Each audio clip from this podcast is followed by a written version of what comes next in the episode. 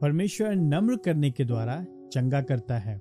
मैंने उसकी चाल को देखा है, परंतु मैं उसे चंगा करूँगा, उसकी अगुवाई करूँगा, और उसको तथा उसके लिए शोक करने वालों को शांति दूँगा, और उनके होठों से स्तुति उत्पन्न करूँगा।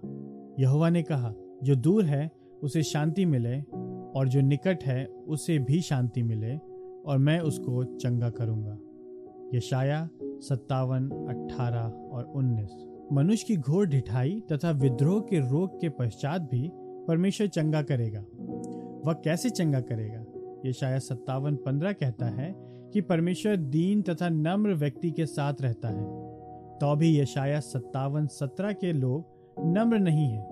वे निर्लजता के साथ अपने घमंड में बने हुए हैं। तो चंगाई का अर्थ क्या होगा? इसका केवल एक ही अर्थ हो सकता है। परमेश्वर उन्हें नम्र करने के द्वारा चंगा करेगा वह रोगी के घमंड को दीन करके उसे चंगा करेगा।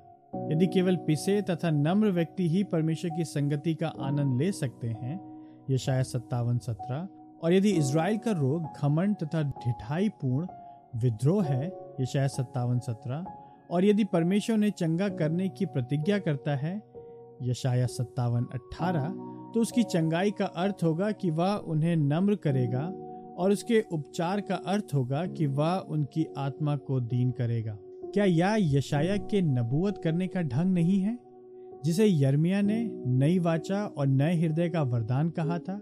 उसने कहा, देखो, ऐसे दिन आने वाले हैं, यहोवा की यह वाणी है।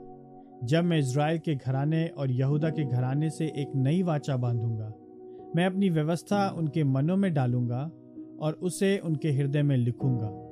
और मैं उनका परमेश्वर ठहरूँगा तथा वे मेरी प्रजा ठहरेंगे। यरमिया इकतीस इकतीस और तैतीस। यशाया तथा यरमिया दोनों एक ऐसे समय को देख रहे हैं जब रोगी, अनाज्ञाकारी, कठोर हृदय वाले लोग अलौकिक रीति से परिवर्तित हो जाएँगे। ये शायद चंगाई के विषय में बात करता है। यरमिया हृदय पर व्यवस्था लिखने के विषय में बात करता है।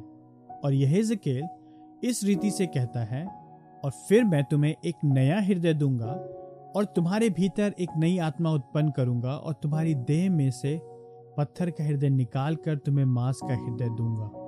यह छत्तीस, छब्बीस।